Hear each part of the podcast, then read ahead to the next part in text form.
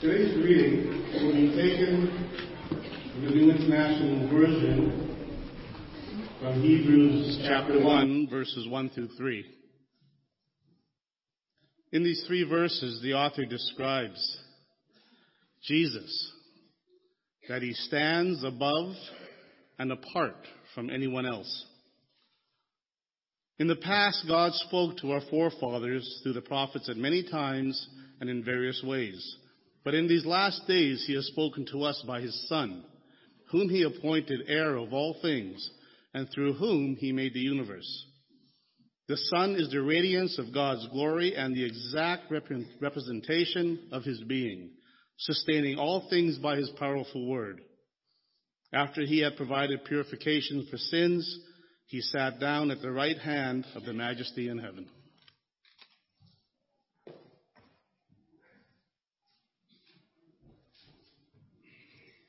Hey, good morning, everyone. And welcome to those of you who are at home that may be watching, and any of you that are visiting, we are glad to have you. This month, Jay and I decided to work together on a sermon series titled Jesus, the Son of God, and it's very appropriate, you know, the time of the month. Last week, Brother Jay talked about the grace of God. And the week before that, we read about Jesus. We, we talked about and read about his birth to his death. Many people like to celebrate the birth of Christ during this month, but we should really celebrate his death since that is where the power lies in saving us from our sins. So in this lesson, what we want to explore is another important point when it comes to Jesus, the Son, Son of God. Some people believe that Jesus was just a good man. Some people actually had this view of Jesus. He's just a good man. He was teaching values. He was teaching morals. But Jesus was much more than that, as we're going to see in this lesson. So the text this morning is John chapter 1. We, I haven't listed there 1 to 14, but actually I'm not going to be looking at all, all of those verses. I'm looking at seven of them. We're going to be looking at verses 1 to 3 of John chapter 1, and we're going to be looking at verse 14. So let's start off at verses 1 to 3 of the book of John. John chapter 1, verses 1 to 3. In the beginning was the Word, and the Word was with God, and the Word was God. He was with God in the beginning. Through him all things were made. Without him nothing was made that has been made. And so, we read about the Word. The Word. The Word was with God. The Word was God. Well, the original Greek word for word is logos. I actually pronounce it as logos because the two O's are the same in the original Greek. So it should be logos, but we pronounce it as logos for some reason. Well, the Logos is a very huge topic of study, and in no way could I do it justice in just one lesson, and I don't intend to do that. But a lot of people have tried to define this word, Logos. And so, Heraclitus, who was an ancient Greek philosopher, he lived in Ephesus, and it was under Persian rule at the time, between 535 and 475 BCs. He viewed the Logos as the principle which controls the universe. So think about the Word. As I'm going through this, think about the Word was with God, the Word was God. The Word, the Word was viewed as the principle, the principle that defines the universe, that controls the universe. The Logos is what sustains and holds the universe together. That was his view. Stoics saw the Logos as the very soul of the world, the very soul of the world. So think about these two things. The Logos sustains and holds the universe together. The Logos is the very soul of the, of the world. And we know that when we read that in John chapter 1, the Word is referring to Jesus. Jesus is the Word. Jesus is the one who sustains and holds the universe together. Jesus is the one who is the very soul of the world. To many Jews, the Logos was the manifestation of God, the manifestation of God. According to one source, the Cambridge Dictionary, the word manifestation means a sign of something existing or happening or appearance. So we see the definitions. We don't see the definitions up there. Okay. So the definitions, let me say the definitions again. It says sign of something existing or appearance. Sign of something existing or appearance. So to many Jews, the Logos was the sign of God existing. The sign of God existing or was the appearance of God. Now when we think that the Word is Jesus, think about that. Jesus was the sign of God existing. Jesus was the appearance of God. Well, there's a lot of more definitions that we could look at for Logos, but these should be enough to help us to understand. Jesus was and is the Logos, the Word of God. He was the obvious sign of God's existence. The Word or Logos was God. The Word was with God. The Word was God. God appeared in the form of man. Take a look, John chapter 1 verse 14. As it describes the Word, it says, the Word became flesh and made his dwelling among us. So think about the things that we said, the principle, the principle that sustains the universe. The Word becomes flesh, makes his dwelling among us. We have seen his glory, the glory of the one and only who came from the Father, full of grace and truth. So the Word was with God. The Word was with God the Father. And the Word was God. Jesus became flesh. He made his dwelling among us. The Greek word for made his dwelling might interest you. It means to tent or to tabernacle.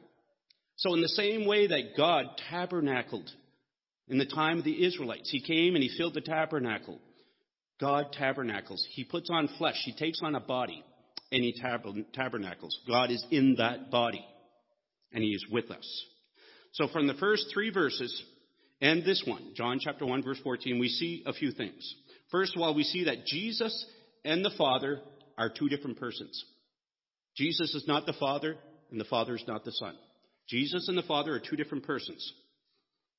Some groups teach that Father, Son, and Holy Spirit are all manifested in Jesus, that Jesus is all three, that Jesus is the Father, the Son, and the Holy Spirit. But that's not true. There's enough scriptural evidence to refute that. Jesus is not the Father, the Father is not the Son. Secondly, Jesus is equal with God the Father. We learn that from that passage. He was with God the Father in the beginning. He comes down to earth, but he's equal. Take a look at Philippians chapter 2, verses 5 to 6.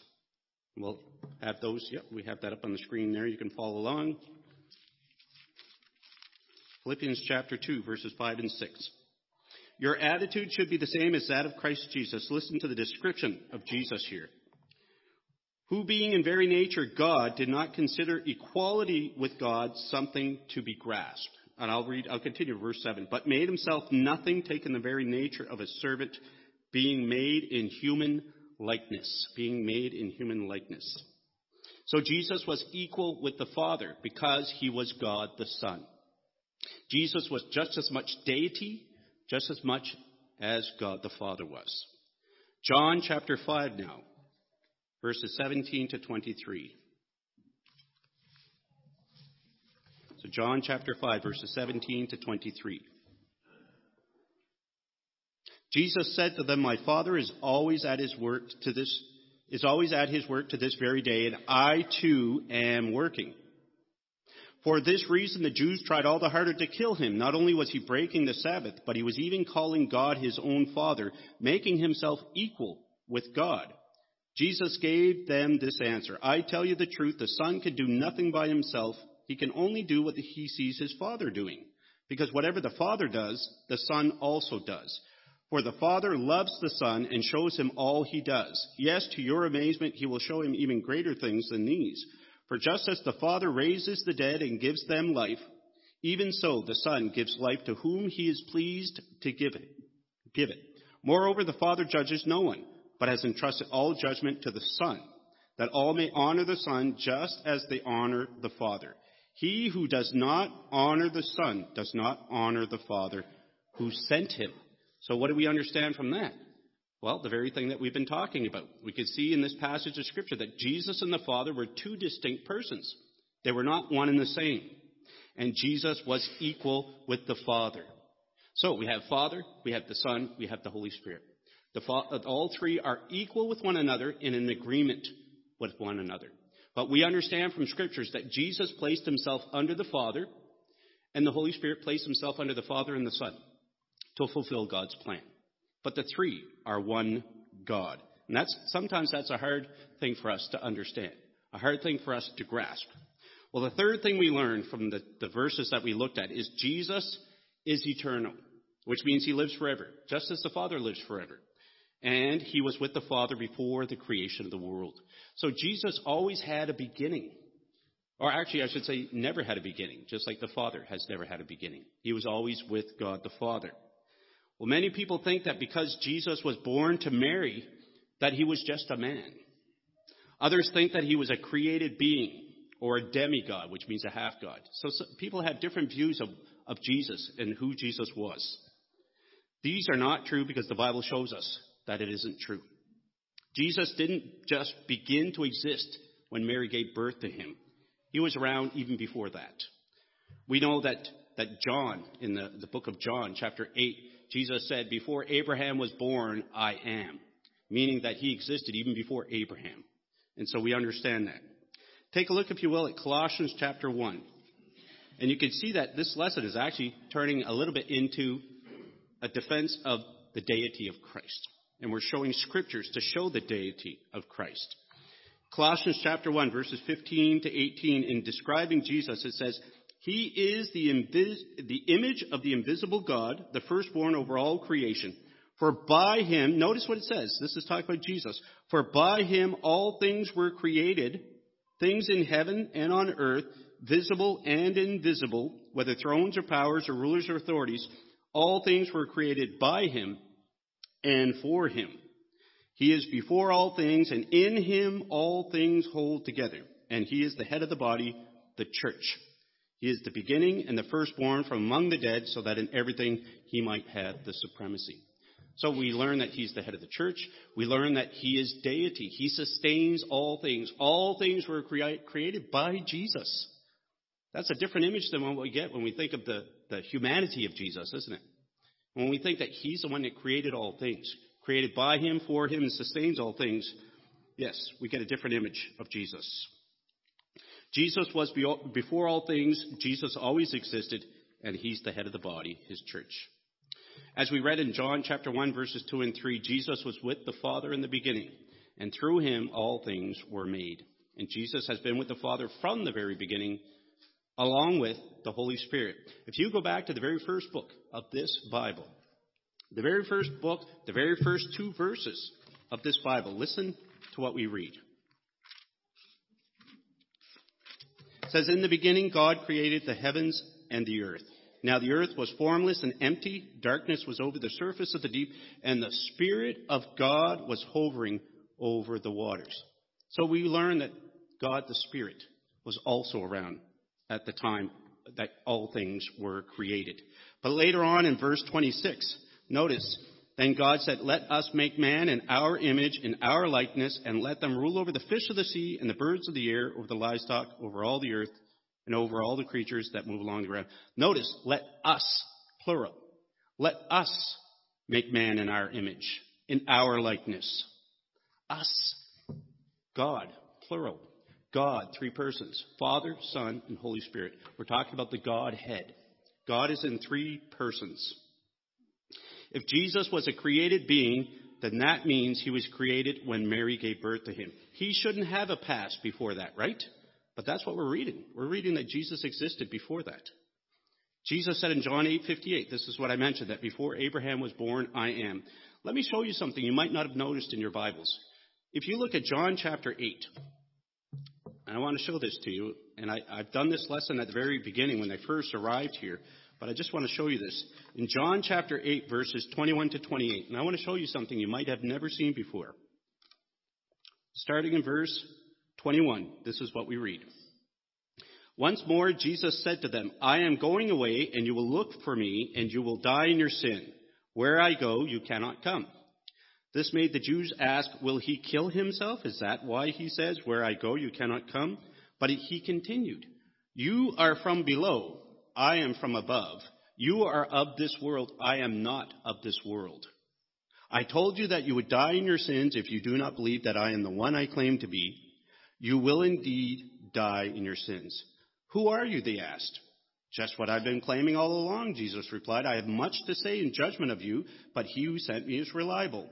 And what I have heard from him, I tell the world. They did not understand that he was telling them about his Father. So Jesus said, when you have lifted up the Son of Man, we know that when he's saying that, he's talking about when he's put on the cross. When you have lifted up the Son of Man, then you will know that I am the one I claim to be, and that I do nothing on my own, but speak just what the Father has taught me. So here's something that I want to show you, and, and I want to point out something. You'll notice in the NIV it has a bracketed section, the one I claim to be, and it's in brackets. But if, if you've taken a look, if you've ever taken a look at the beginning, at the preface, and notice what it says about how they put the Bible together, and this is what it says about the bracketed sections bracketed sections. To achieve clarity, the translators sometimes supplied words not in the original text, but required by the context. If there was uncertainty about such material, it is enclosed in brackets. Notice the bracketed section, the one I claim to be, not in the original text. Well, the King James Version, the New American Standard Bible, and others add the personal pronoun he. That is not in the original text. So what happens when you take that bracket section out? It's not in the original text. What do you get? Okay, so we see in verse 24, I told you that you would die in your sins if you do not believe that I am. You will indeed die in your sins.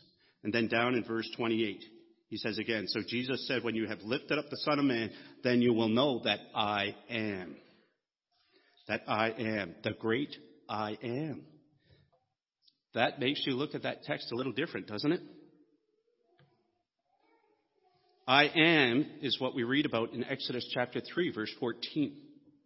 It was what God told Moses to tell the Israelites if they were to ask Moses what God's name was. He says, Tell them I am. So we see a different picture of Jesus. We're not looking, we're not thinking of his humanity anymore. We're realizing he's more than just a man. As we read a moment ago, Jesus said he was not of this world. That alone should settle the matter. I mean, when I read that, I'm not of this world. That tells me right there. It's like, okay, yeah, that's pretty, pretty explanatory, isn't it? We know that Jesus came to die for us. But was that the only reason? Is that the only reason Jesus left his home in glory, took on flesh, left his world, came to our world, put on flesh, and decided to die for us, to die for our sins? Is that the only reason? Well, we know that that's the main reason. But I want to, I want to point out another reason. In Deuteronomy chapter 5, verses 22, 22 to 29, I won't read that section, but God's people back then, the Israelites, were afraid to hear God's thunderous voice and see the fire on the mountain. So they said to Moses, You know what? You talk to God and you tell us what God tells you. Because we, we can't listen to his voice anymore or we're going to die. We're, we're scared. We can't do it. And so Later on in Deuteronomy chapter 18, verses 15 to 19, this is what we read. Deuteronomy chapter 18, verses 15 to 19. And it talks about the great prophet who would come. This is what it says. The Lord your God will raise up for you a prophet like me. So this is Moses talking. He says, The Lord your God will raise up a prophet for you, like me, from among your own brothers, you must listen to him. For this is what you asked of the Lord your God at Horeb on that day of the assembly, when you said, Let us not hear the voice of the Lord our God, nor see this great fire anymore, or we will die. So Moses, Moses says, The Lord says, What you said is good. And, and the Lord is going to do what you have asked. The Lord said to me, What they say is good.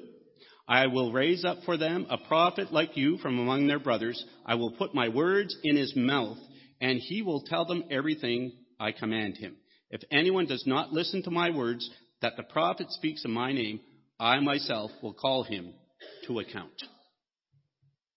So it was prophesied long ago that a great prophet would come later, and he would come from among his own people. He would speak the very words of God. Anyone who would not listen to him would be cut off from among God's people. Well, who was the prophet? And when did he come? Well, in Acts chapter 3, when we flip ahead to the New Testament, we see this fulfilled in Acts chapter 3.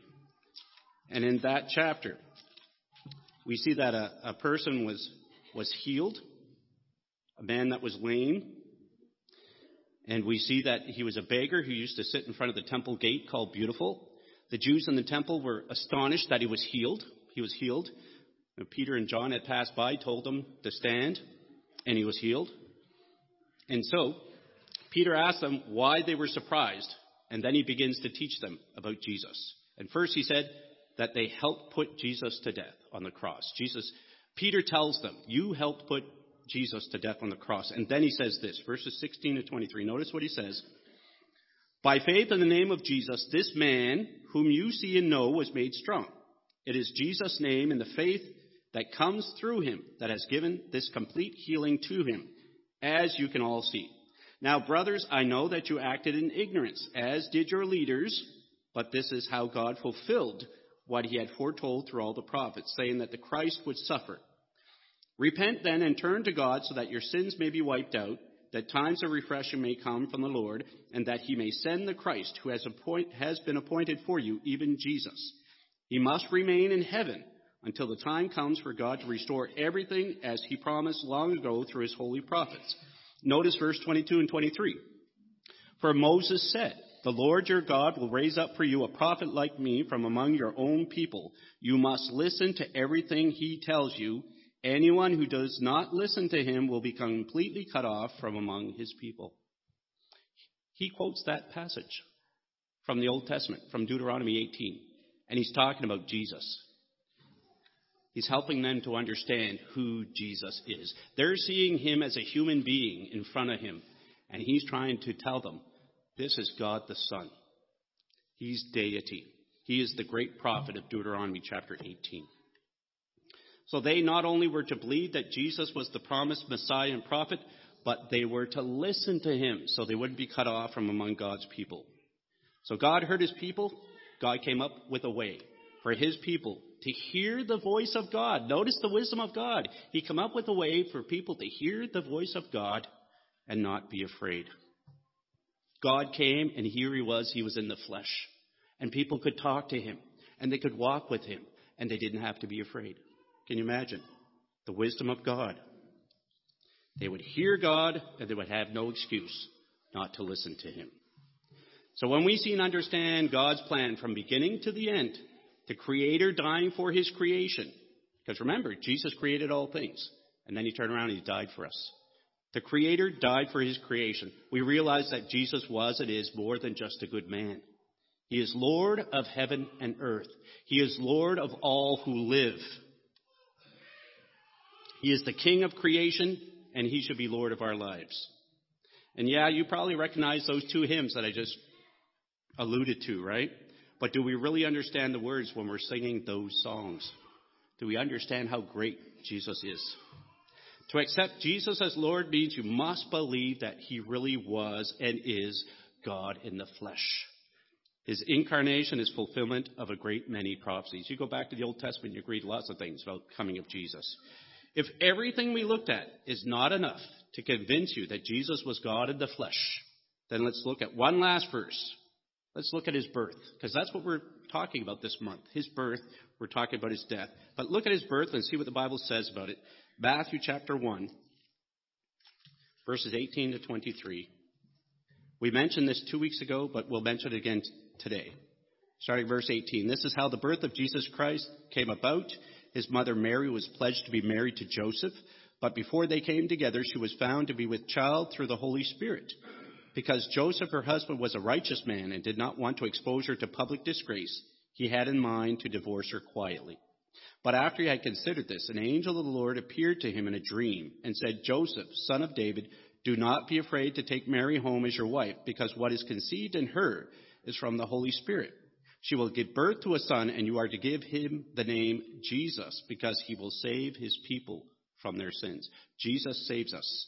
All this took place to fulfill what the Lord had said through the prophet The virgin will be with child and will give birth to a son, and they will call him Emmanuel, which means what? Which means God with us.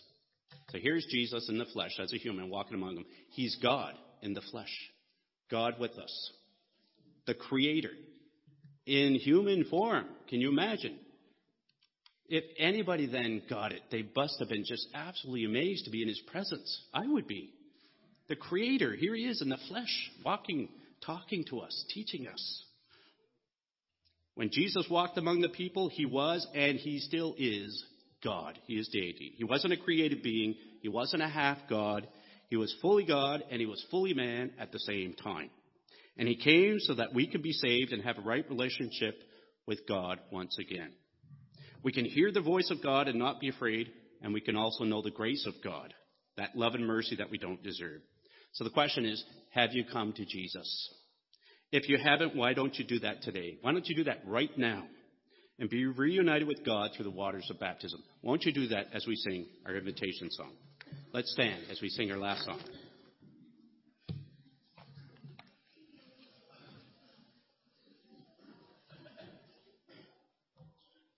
Have you been to Jesus for the cleansing power? Are you washed in the blood of the Lamb? Are you fully trusting in His grace this hour? Are you washed in the blood